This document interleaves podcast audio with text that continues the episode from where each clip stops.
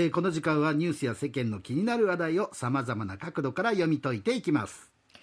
え筑紫女学園大学教授の吉野義孝さんです。吉野先生おはようございます。おはようございます。おはいさて今日は何でしょうか？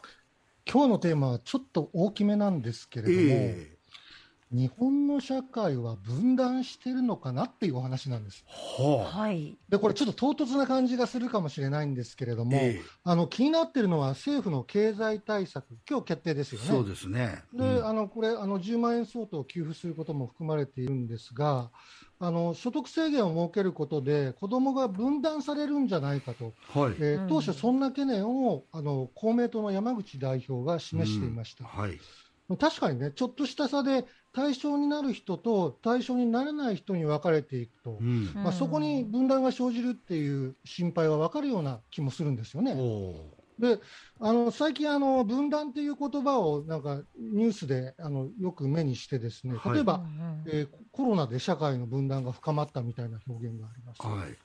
であの確かにあの日本の社会にも分断があるんじゃないかっていう考え方はあって、うん。はい。でも、じゃあ分断って何なんだろうって話になって、はい。うん。これいろんな捉え方があって、まあ、貧富の差によるん。その分断もあれ分ば、断というん。格差っていうことですね。格差ですね、はい格差っていう言い方もできますし、うん。あと政治的な分断っていう捉え方もありますね。で、そっちで言えばですね、例えば思い思い出していただきたいのは、そのあの菅政権の時にですね、えそのその問題点をメディアがこう批判しても、あの政権支持率がなかなか落ちなかったっていうことがあったと思うんですね。えはい。うん。これあの、最近の傾向でして、あのま、もちろん最後の方はかなり支持率落ちたんですけれども、えあの30%から下に下っていきましたけれども、えうん。あのこのなかなかこう下がっていかないっていう傾向は、まあ、あ安倍政権の方が強かったと思います。うん。でこれはあのアメリカ、アメリカのトランプ前大前大統領の時も同じように、うん。なかなか批判されてもうん。支持率が下が下がらなかったので、うん。もう考え方の一つとしては、アメリカほどはっきりとは分かりにくいんだけれども、はい。日本の国民も政治的に分断されてるんじゃないかそういう見方はあるんですね。それはあれですか？い。わゆるはい。トランプ大統領の場合は岩盤支持層と言われるねはいはいはい。人たちがもうもうあってっていうことを言ってそうですね。日本でもやっぱそういうところそなですか？うんですそうです。そういう見方をあうん。のする人も専門家もいてですね、だからそれはどういうことかというと、あのテレビとか新聞がまあ政権批判して、はい。それに同調する人はまあ一定数いますと。でで一方でこう批判に全然動じない人がいると、はい。今おっしゃったその岩盤支持層じゃないけれども、むしろ批判するメディアに不信感をあらわにするうん人がはいいますよね。はいだからこの2つのグループに分かれてるんじゃないかっていうのは、専門家でもあのそういう見方をしてる人がいます。はいただ、まあ、あの政治的に無関心な人も多いので、えもしかしたら3つぐらいに分断されてるんですけどね。じゃあ何が原因なのかと、もしあるとしてですね、はい分断がで。ネットの影響っていうことがよく言われているわけですよ。で、よくあの目にする意見っていうのは、ネットだと自分に興味があることしか触れないと。ええうん価値観、自分の価値観に合ったニュースだけ選択しているうちに、えうんえー偏った考え方になってしまうっていう考え方はいです。はい。そういう情報ばっかり出てきだしますもんね。うんそうそうそうそう。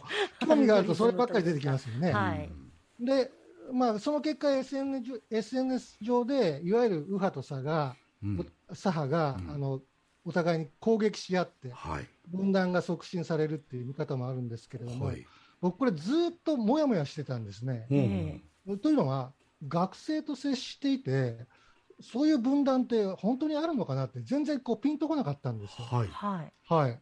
で、これ、あの、京大学の田中達夫さんっていう方のあの見解なんですけれども、あの、10万人にも及ぶあの調査に基づいてこんな主張をしてるんですね。はいネットは逆に政治的に、えー人々を穏やかにする。お真逆穏やかにする。はい。これ面白い見方だと思っていて、えあの、一つにはですね、あの、ネット上で書き込みをする人って一定数いるじゃないですか。はいはい。その全体のわずか0.23%、わずか0.23%の人が、えー投稿の約半分を書いているということ。えほうほうほだからヘ、ヘビーライター、いわゆるヘビーライターの意見を私たちはこうネット上で見ているだけであって、うはい。いわゆるその物言わぬ多数派、サイレントマジョリティの意見というのは見えてないと、ええ。そういう考え方、要は分断されているように見えるんだけれども、それ、見えているだけであって、え実際は違うっていう意見なんですよ。はい。はい、でもうもう一つ言えばですね、ネットが分断を進めるっていうことになるとですね、え中高年、うん。若者に比べると、あの主にテレビや新聞を見てるじゃないですか。はい。だったら、中高年は分断が進みにくくなるはずですよね、はい、理屈から言えば。うん。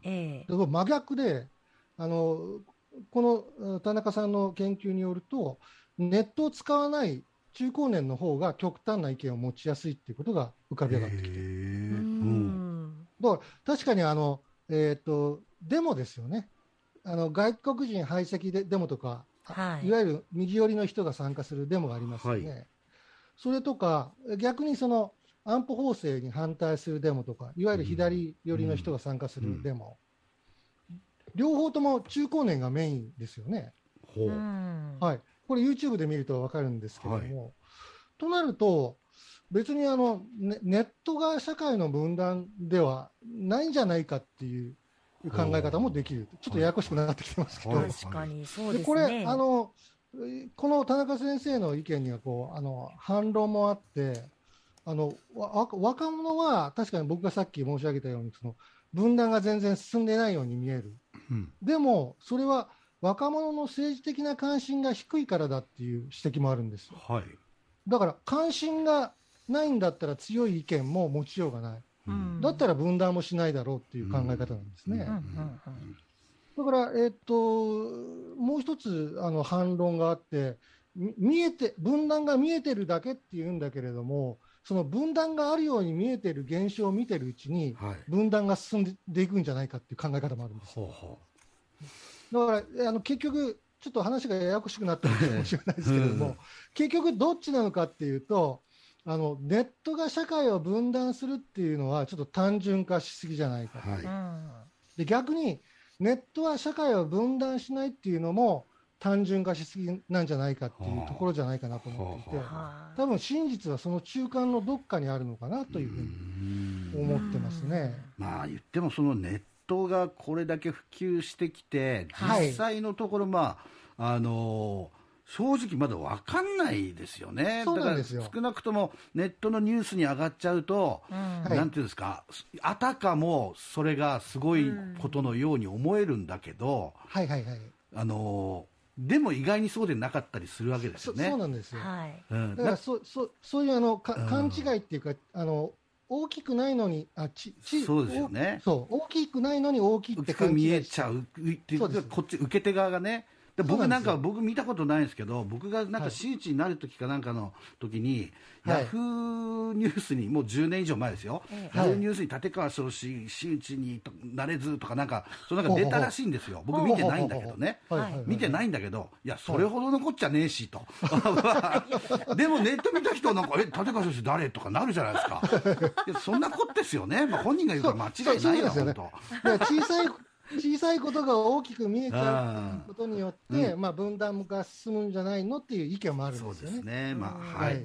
まあでも、いろんな考えがあってはいいですけどいろんな考えが別に、あの、両極になる必要はないとは思いますけど、そうなんですよ。やっぱその辺の情報は自分たちでちゃんと整理していくってことが大事なんでしょうね。そうですね。リテラシーですね。はい、ということで、どうもありがとうございました。ありがとうございました。はい、えー、筑紫学園大学教授の吉野義孝先生でした。